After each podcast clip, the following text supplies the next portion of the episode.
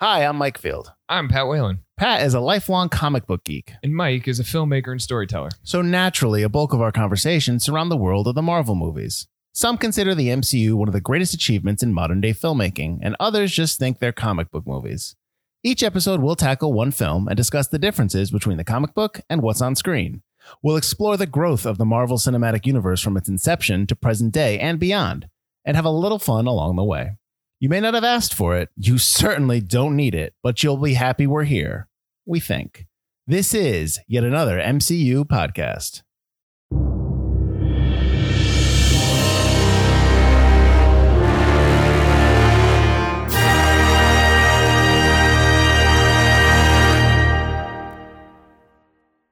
All right, our second bonus episode before we be kick off uh, phase two. Uh, Pat, how you doing? I'm good, Mike. How you doing? I am doing well. It's been a long time. Been a It long has. time. We have not seen each other since about five minutes ago. All right, so today this episode we are going to be talking about the history of Marvel Studios. It's going to be again a brief overview uh, because we obviously can't get into it is in its entirety, and we want to keep this episode under thirty minutes because Yes. it's definitely a, a- a bite-sized portion of uh, Yamp. I guess is what what I want to say there. Yeah. So But it's it's important to what we talk about with the movies Sure. and the, the the shows and everything else that Ab- happens. Absolutely. And a lot of this stuff you might have heard already, like with the history of Marvel Comics, you might actually hear some stuff here that we talked about already on that bonus episode. Yeah. But it it's just kind of like a more concentrated effort to just give you a little bit more background in terms of where we're coming from, what we what we reference. So Pat, I guess why don't you start us off? well, we're not going to start at the beginning. Oh, Like again. we talked. No, we're not going to start at the Oh, beginning. okay, good. Because if we started at the beginning, we'd have to go all the way back to the Marvel Comics history, which we did in our We're- last episode. So check that out. exactly. Nice. We're going to actually pick up in the mid 1990s. mid 90s. Okay. So And- I'm going to go back though at some point and just Yes. kind of reference when we when you're done with this. Okay. See it. All right. Go ahead. Anyway, so we're going to go back to the mid 90s when Marvel was filing for bankruptcy. After a comic book boom went bust, they were running out of cash, and a company named Toy Biz, may have heard of them, creator of toys yes. and action figures, decided to acquire Marvel. Because the best way to market your toys is through movies and cartoons. And who had the movies and the cartoons IP? Marvel. So, as a result of that, once the acquisition happened, they launched Marvel Films and later Marvel Productions with New World Animation. Uh, if you remember from our last episode, New World Group had taken over uh, the Marvel Entertainment Group. They became the parent company that brought Marvel public through various distributors, they released early 90s animated series X Men, Iron Man, Spider Man, Incredible Hulk, things that you'll see all on Disney Plus now, Oh, Which- very nice. but you may remember on UPN or Fox. Or, UPN. Man, nice. We are dating ourselves with this one. Remember UPN? You remember when Buffy moved to the UPN for the last two seasons? They, they weren't that good, but I, still, remember when- still watched them. Smallville was on WB, and then the next year was the CW. Yeah, I remember. Oh, UPN. Okay, go. Anyway. Um, so while this was all happening, in order to stave off the bankruptcy, which spoilers didn't actually happen, it didn't. They they they survived. they filed for bankruptcy. But as we know in the corporate world, filing for bankruptcy is just pressing restart. Nice. Must Must Yeah. be nice. It is. So they sold a bunch of the movie and licensing rights to Sony, Fox, Universal to, you know, they would collect fees off of that. They, you know, and able to help them kind of buoy themselves up a little bit. Didn't really work, but they once they they came out of bankruptcy with Toy Biz and everything, they helped launch Marvel Studios as part of it. It was a second arm of the new Marvel Comics, Marvel Entertainment Group. So now I have in '96, Fox bought New World Communication. Yeah. Okay, and then they incorporated Marvel Studios and Marvel Films, and then they appointed Stanley chairman of Marvel Studios in Yes. '97. Okay. Yes, so they appointed Stanley chairman emeritus at the time. And part of that was because and we, we touched on it in the last episode that the IP for comics is incredibly valuable. But what they never did was pay the creators appropriately. So if we go back to our last episode when we talk about the launch of Superman, the first superhero, Joe Shuster and Jerry Siegel, they created the character. I think they sold him for like $300, the equivalent of $300 to Oof. DC. And they worked on the property for a little while longer, but you know, once DC kind of booted him off, they booted him off. Mhm. And they didn't have any control anymore on Superman. And for years and years, they pushed for the right to have their name. s- You know, it says Superman created by Jerry Siegel and Joe, Joe Su- Shuster. And that happened with a ton of characters Batman with Bill Finger and Bob Kane. Um, and, you know, obviously the Marvel comics too. The difference with Marvel comics is they were all created by Stan Lee. He had his hand in just about all the characters that you know we know and love, except for Captain America. That was Joe Simon and Jack Kirby, but Stan Lee brought him into the Avengers and with Jack Kirby and, and a handful of the other artists at the time. When Superman the movie came out in the 70s, the Richard Donner version, they, you know, it was going to make a boatload of money and it, it- they were paying you know warner brothers controlled the character and they were making the movie for also a boatload of money Mhm. the original creators weren't getting any of it so there was a fight over them receiving licensing rights and so stan lee tried to make a similar deal on his characters and so he at some point had negotiated a 10% licensing right on the characters that he helped create This is in the 70s. this is in the 70s. Okay. Yeah. Yep. And so they agreed on that. And then when they started making the movies and everything in the 90s and the, the 2000s, it didn't really happen. And so there was a fight between Stanley and Marvel. They paid him a big settlement, seven figures or more, and made him this chairman emeritus of the company. And he was always a figurehead of Marvel. So that is kind of where the the business side of selling your comics to movie studios works and where the value of them sits. A couple other names to note is you want to remember Avi Arad. So Avi Arad was a businessman. He was toy business co-founder, and he produced basically all of the Marvel movies and the early cartoons and everything. His name was attached to a lot of these things, so he understood the business of telling these stories and bringing them to the screen. He became the CEO and president of Marvel Films. Yes, he did. Right, Yeah. Yeah. So he, you know, and so he was heavily involved with Marvel films and the Marvel movies up until about the Incredible Hulk in 2008 when he stepped away and Kevin Feige came in. Right. Um, you know, we, I just want to make sure I'm getting the timeline right. So the modern Marvel studios, the one that we know, the one that's launched the Marvel Cinematic Universe is the one that I think most people are interested in in learning about. The other piece of it is, you know, they made some money off of the X Men movie in the 2000s, which is now 20 years old. Yeah, I know. You- yeah. You're old. Yeah, I'm old. Yeah. You're old. Oh, well, I'm, Um, yeah, but I'm wise. um, the Spider, the Sam Raimi Spider Man movies, the Fantastic Four movies, those were all licensed out to the their first two, the first two. not the remake, not the Just Trank one. No, the Josh Trank one was licensed out to Fox. Yeah, but I'm trying to forget that. Oh yeah, we should all forget that one. I think we touched on this in the Iron Man episode. But in the early 2000s, Marvel began to realize that they could make a lot of money off of making these projects in-house. Right. Well, the first Marvel Studios movie, correct me if I'm wrong, is Blade. Studios. It was a Marvel Studios, but it was a Marvel that one was sold off to New Line. okay, so I that believe. wasn't that wasn't the first one they, they Marvel didn't have- Studios is like a, a they were a production piece of it. But the Marvel Studios logo is in front of Blade, isn't it? it's in front of Like that little. it's in front of Spider-Man too Oh, you're right. Okay. and X-Men. Alright. It's they're it So so they're they're, pro- like a production arm. Right. They're not the own, you know, they didn't own They're the- not what they are now. they're not what they are now. Okay, yes. okay. Yep. Yeah. Sorry. So yes, to go back, Marvel Studios had always been involved in the, either the the cartoons, the animated series, the and the movies of the late '90s, early 2000s.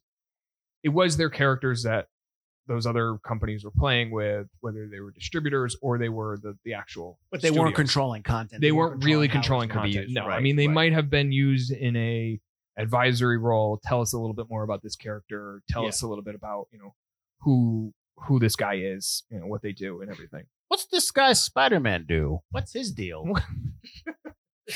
Give me pictures of Spider Man. I don't know why we're sounding like we're from Newsies, but uh, Um, we're launching a publishing company.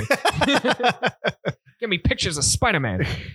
um, all right, so now we're going to talk about the Marvel Studios that we know, the one that that has launched the cinematic universe, and that is in the early 2000s. As I've said, Marvel saw the value in keeping their IP in house. So they brought on a gentleman by the name of David Mizell. He came on as the chief operating officer of Marvel Studios.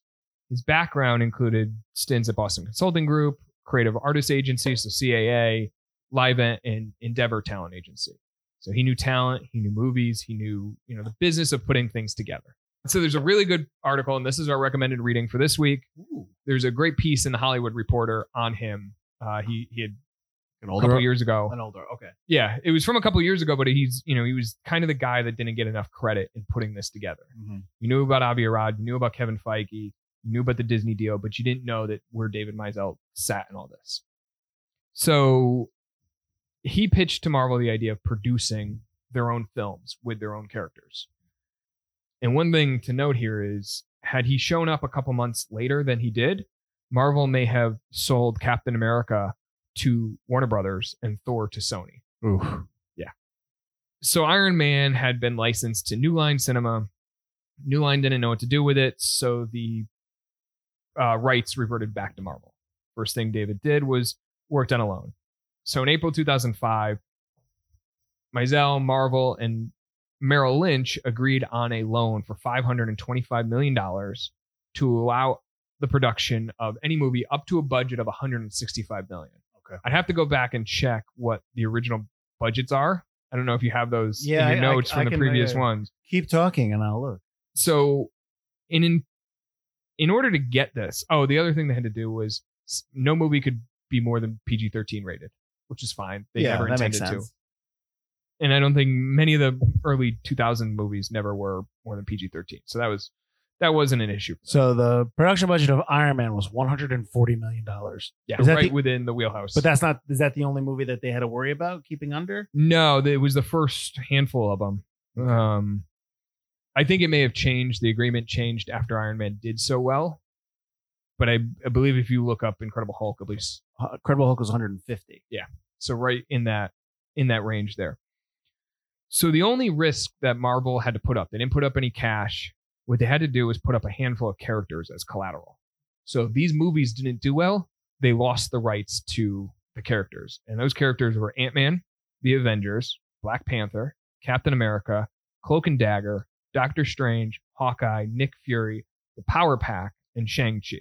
The Power Pack. We'll get into it when we get to the Big Hero 6 bonus episode. All right. And uh, what's Cloak and Dagger? Not the Dabney Coleman movie from the 80s. No, the show that's on Freeform. Or was Oh, on Freeform. yeah, that's like eh, yeah. Is that supposed to be a YA? Yes. Okay. Well, that's But the, the show is just like The Runaways. Do you like the? I haven't watched it. Oh, okay. I watched The Runaways. The Runaways is great. We'll do a bonus episode on that one. Oh, we too. will. That means I gotta watch it, Pat. Oh. It's really good. It's only like two How long? seasons. Is that okay? If it's only that Or long. Three seasons. Oh, now I you're forget. adding a season. They're only like 13 episodes a season. That's a Like, lot. That's a commitment, Pat. All right. Do it for the brand. anyway, back to Marvel and Merrill Lynch. So Marvel put up all these characters as collateral, but Merrill Lynch started to get cold feet and demanded that Marvel put up a third of the production budget on each of the films. With the Um, money that they loaned them, or their own money. Their own money. Okay. And you s- loaned them money because they didn't have any Merrill Lynch. right. And so that's when Merrill Lynch was starting to backtrack and be like, well, wait a minute. You know, the the the Raimi movies were kind of tapering off, X-Men movies were kind of tapering off, and then they were Marvel was about to launch a new wave of superhero movies.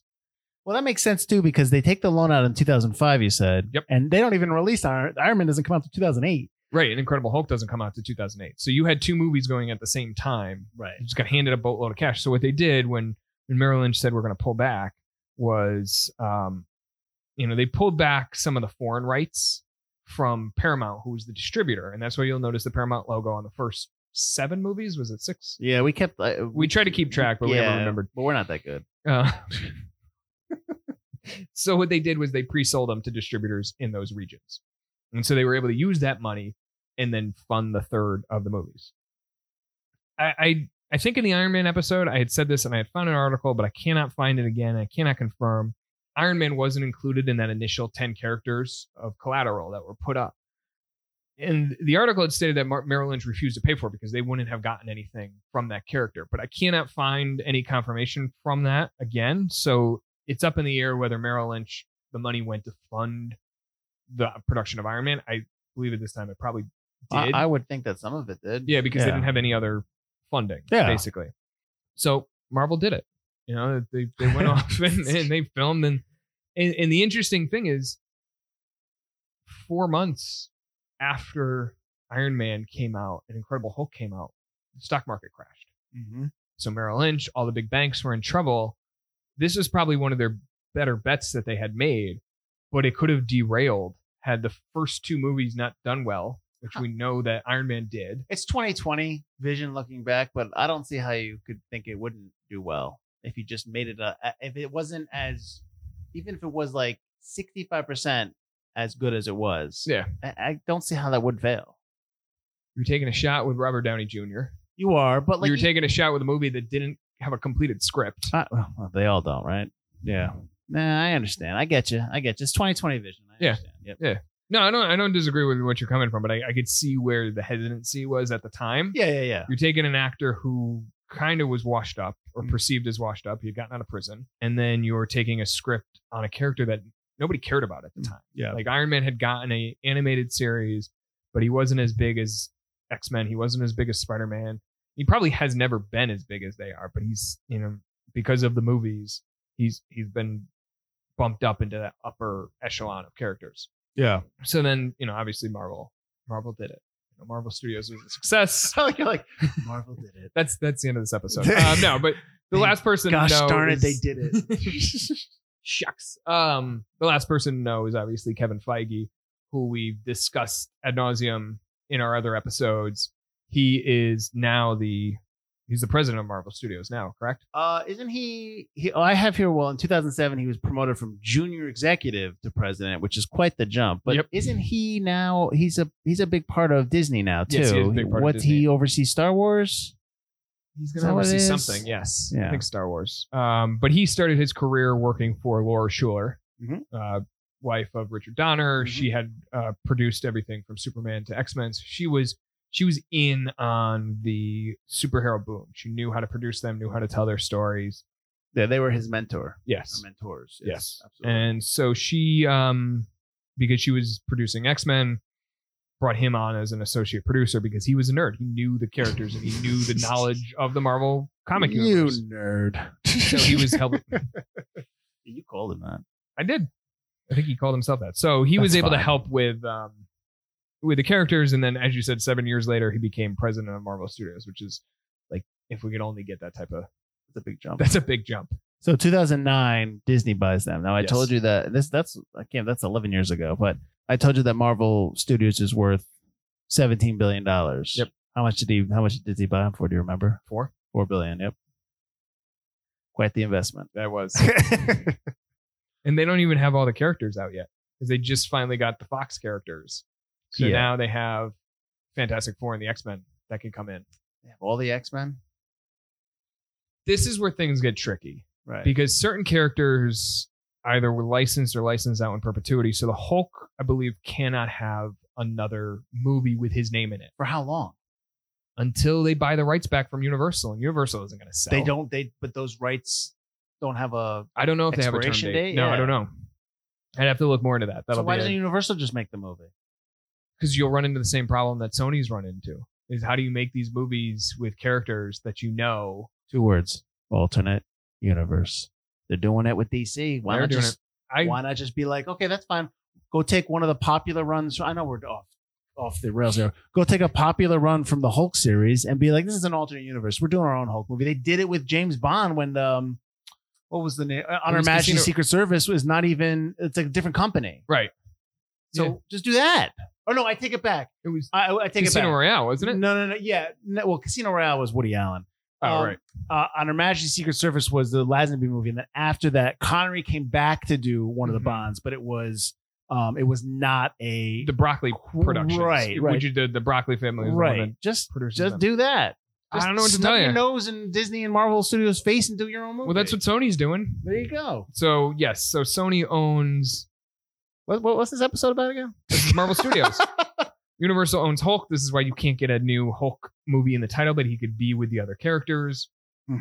there's the the agreement between Sony and Spider-Man and Marvel about you know how to use the Spider-Man character in the Spider-Man universe, where Sony is going to play in it with Morbius and Spider-Woman and Venom. So those are not going to be those are going to be part of the Marvel student. No. N- Will there be a different Spider-Man with those? No, I don't believe so. So Tom Holland's going to be in a movie with Tom Hardy as Venom. Possibly. Whatever. I don't Yeah, care. who Whatever. cares? It's all it's all messed up anyways. Yeah. Everything's always all over the place, and that's fine. Yeah. This is where we are with Marvel Studios. They are now entering into TV shows and Disney Plus, and we're waiting patiently, sort of, possibly, for the movies to come out in theaters. Oh, they'll if come we out. Could ever go back to theaters? Well, they'll come out. They're just not going to do money. Right. They're not going to do the money they that they hope they'll do. So, but yeah, they'll come out and then they'll just do all right. All right. So That's do it. you Thanks have for listening. recommended- Well, you don't have recommended. Well, I reading had for the this one? the uh, the Hollywood I'm Reporter. sure I already article. blew that recommended. yeah, I reading. already All right. blew the recommended reading. So Sorry about that. That's the history of Marvel Studios in a condensed nutshell, as Pat said. They did it. They- um, so join us next week. We are going to be returning to our regularly scheduled uh, phase uh, one, bro- phase two broadcast, where we talk about Iron Man three, and then we'll start talking about the phase two movies. Um, so this is the last of the bonus episodes, and until I guess in between phase two and three. Yes. We hope you That's it. enjoy. Um, if you have any questions or you want to tell us that Pat tell Pat's wrong or tell me that I'm wrong, feel free to jump on the comments. Feel free to contact us. We are on Instagram, we are on Twitter, and we are also at forgottenentertainment.com. Just look for yet another MCU podcast. That's us. Absolutely. Uh, Remember to rate, yeah. review, subscribe, and all that fun tell your, stuff. Tell your friends. Tell Kevin Feige that Pat called him a nerd. And uh, that's it. We'll see you next week for Iron Man 3. Thanks, guys.